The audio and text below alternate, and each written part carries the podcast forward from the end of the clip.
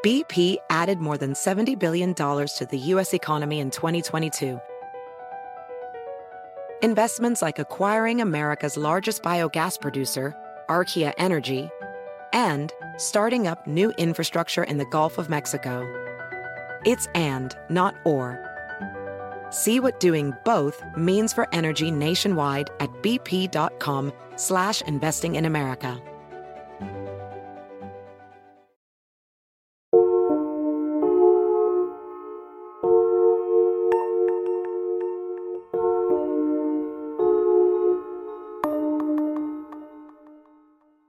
Hi, and welcome to a very special episode of Case Closed. I'm Christy Westgard, your co-host, and I'm so excited today to bring you a conversation that we had earlier with Linda Castillo. Now, if you don't know, Linda Castillo is a New York Times best-selling author and the mind behind the wildly popular Kate Burkholder series, which are mystery crime thrillers set in Amish country. So she's just the person to walk us through how the Amish deal with crime and punishment. Take a listen.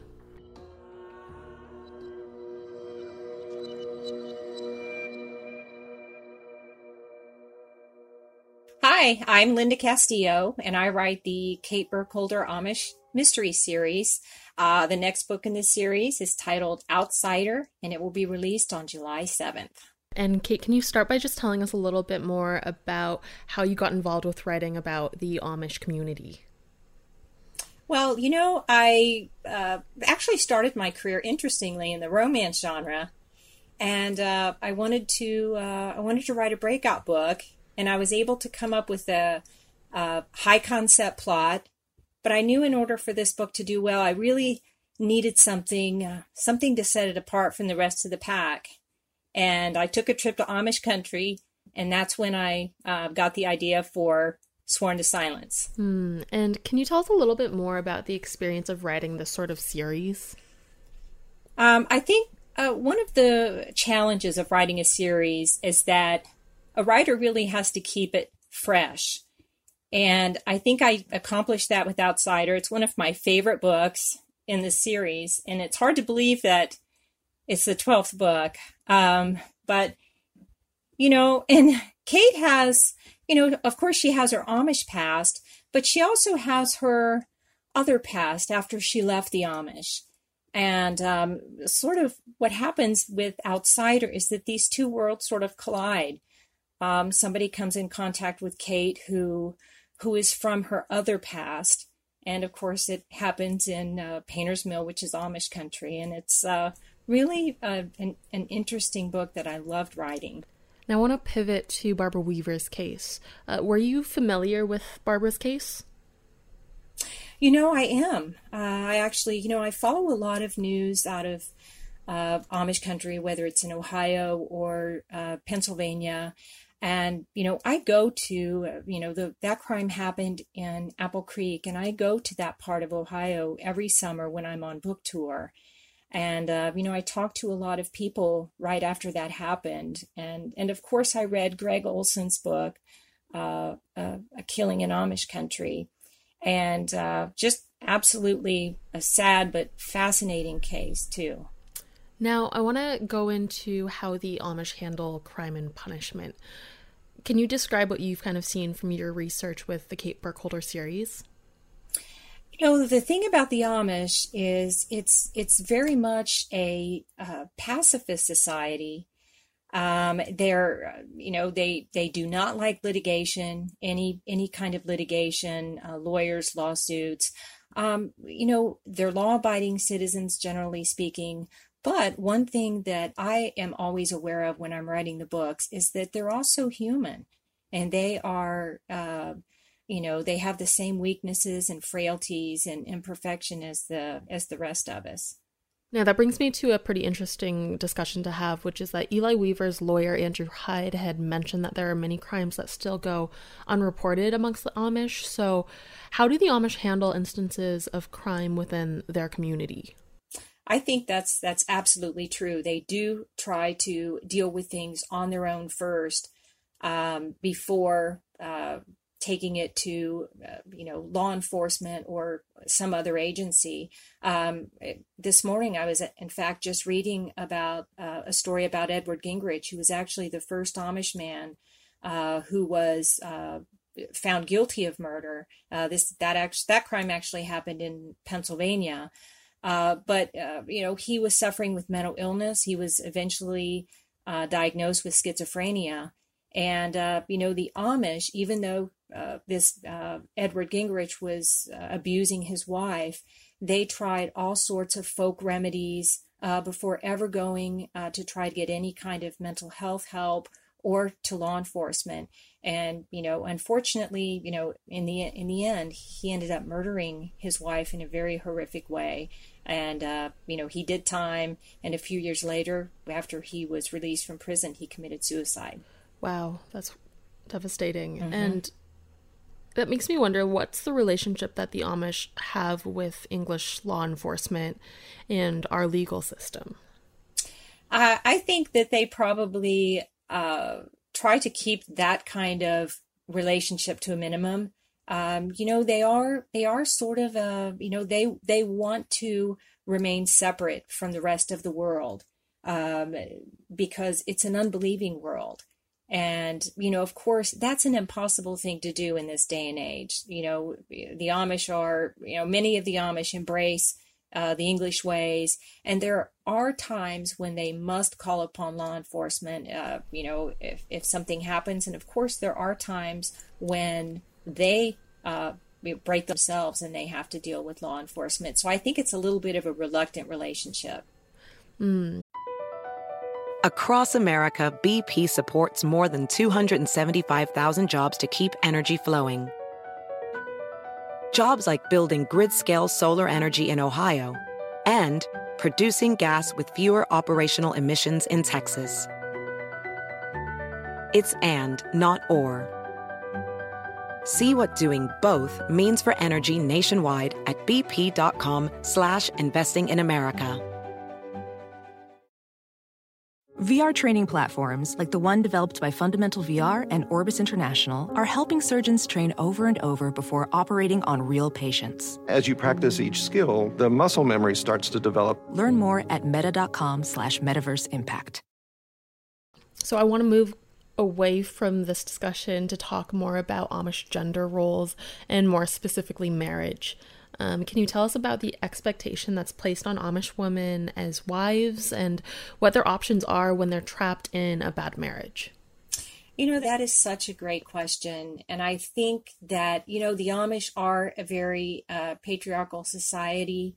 Um, usually the, you know, in a, in a community, the husband has the final say. And that's not to say that the that the wife doesn't have a voice. She definitely does. And, and when it comes to church matters and whatnot, uh, they do have a vote. But uh, women generally uh, submit to their husbands. And I think if there is a problem, if the husband is doing, you know, if he was abusing the wife in some way, especially physical abuse, uh, the only resources that, that an Amish woman really has is the bishop or the deacon or the preacher. And those are basically the elders of the church. Let's talk a little bit more about this treatment of victims in Amish country, because it sounds a lot like the victims are meant to bear the burden of what has happened to them. Um, I think that's sort of correct. Uh, what I have seen uh, or read about uh, in the Amish community, you know, even when we're talking about something as terrible as, you know, sexual abuse or something like that, if the perpetrator, which is usually the male, if he, uh, you know, he perpetrates this this act against a female, and then he goes before the church and uh, confesses to the congregation, he is forgiven of that. And that's sort of, you know, it doesn't really... Uh, do anything as far as, uh, you know, justice for the victim. Now, one form of punishment that is a little bit more well known that the Amish do is shunnings. So can you talk a little bit more about what purpose shunning serves in this community?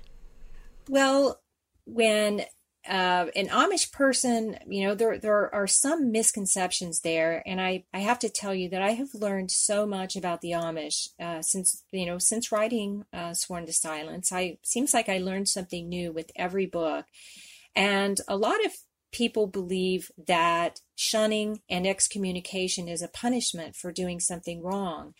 In reality, uh, most um, Amish uh, bishops or deacons uh, will shun somebody as a redemptive thing. They want that person to come back to the Amish. And uh, of course, shunning means that you won't speak with them. You won't take meals with them. If they have a business, you won't do business with them, things like that. And yes, I mean, it, and it is severe. I mean, it can really affect people's lives.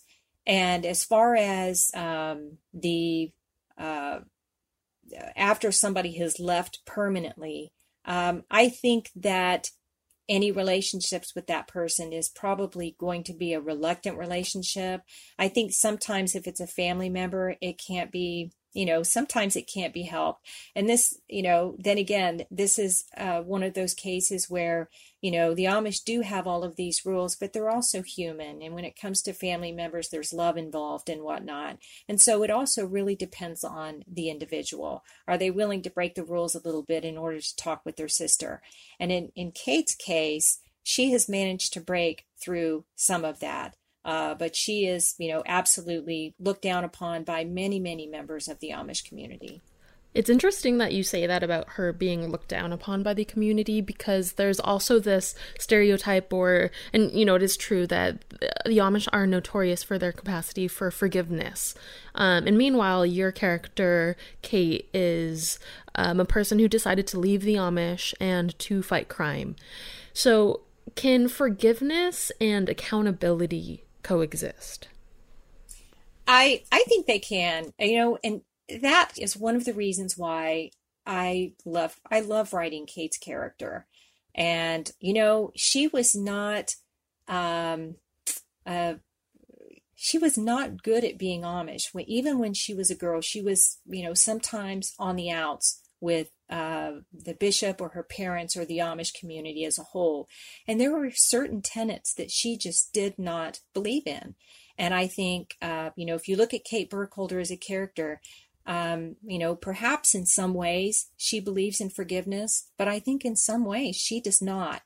And the same thing, Kate is not a pacifist. And most Amish are pacifists. They are nonviolent.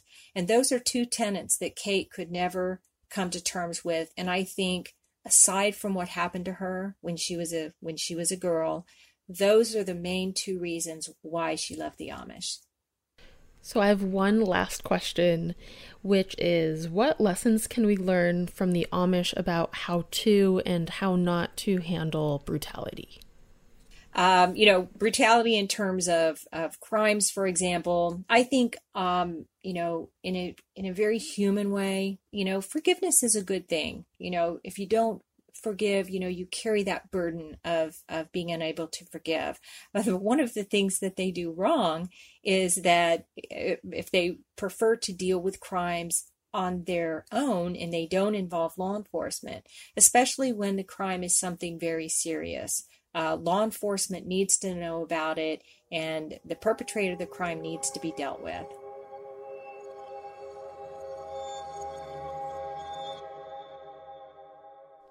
And that's it for our wonderful discussion with Linda Castillo. I hope you enjoyed it. And if you want to learn more about her Kate Burkholder series, you can start at the very beginning with Sworn to Silence, or you can check out the newest installment, Outsiders, which will be available July seventh. Case Closed is a production of Macmillan Podcasts. It's hosted by Charlie Spicer and myself, Christy Westgard. I'm also the producer. A special thanks to Linda Castillo. Production editorial support is provided by Jasmine Faustino. And be sure to check out Greg Olson and Rebecca Morris's book, A Killing in Amish Country, for more about Barbara Weaver's case. You can find information about Macmillan Podcasts at macmillan podcasts dot com. That's M A C M I L L A N podcasts dot com. Thanks for listening.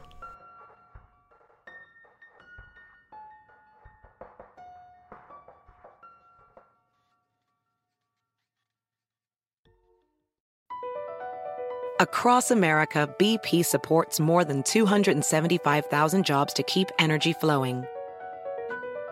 Jobs like building grid-scale solar energy in Ohio and producing gas with fewer operational emissions in Texas. It's and, not or. See what doing both means for energy nationwide at bp.com slash investing in America.